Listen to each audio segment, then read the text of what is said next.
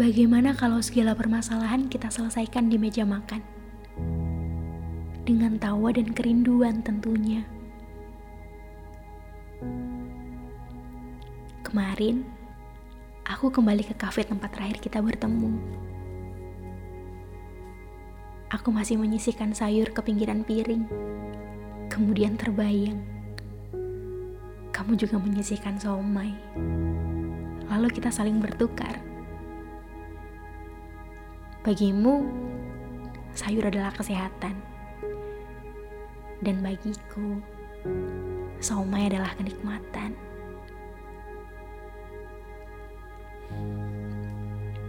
Semuanya masih sama. Dekorasi ruangan, juga pintu kafe yang dulu kita dorong bergantian. Kecuali meja makan. Tidak lagi menyediakan coklat panas tanpa kehadiranmu.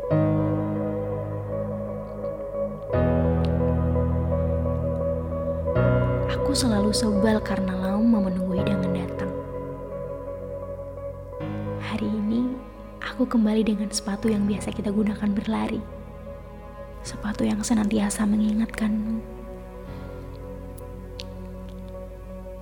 Hanya sebatang pohon besar yang entah apa namanya berada di sampingku.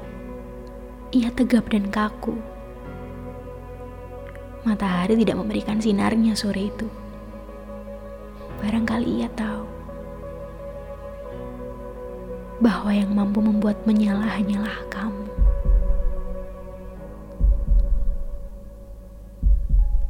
Gimana kamu? Sosial media pun tidak mengabarkan tentangmu. Di mana kamu?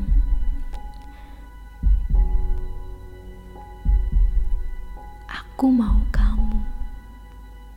Cuma kamu.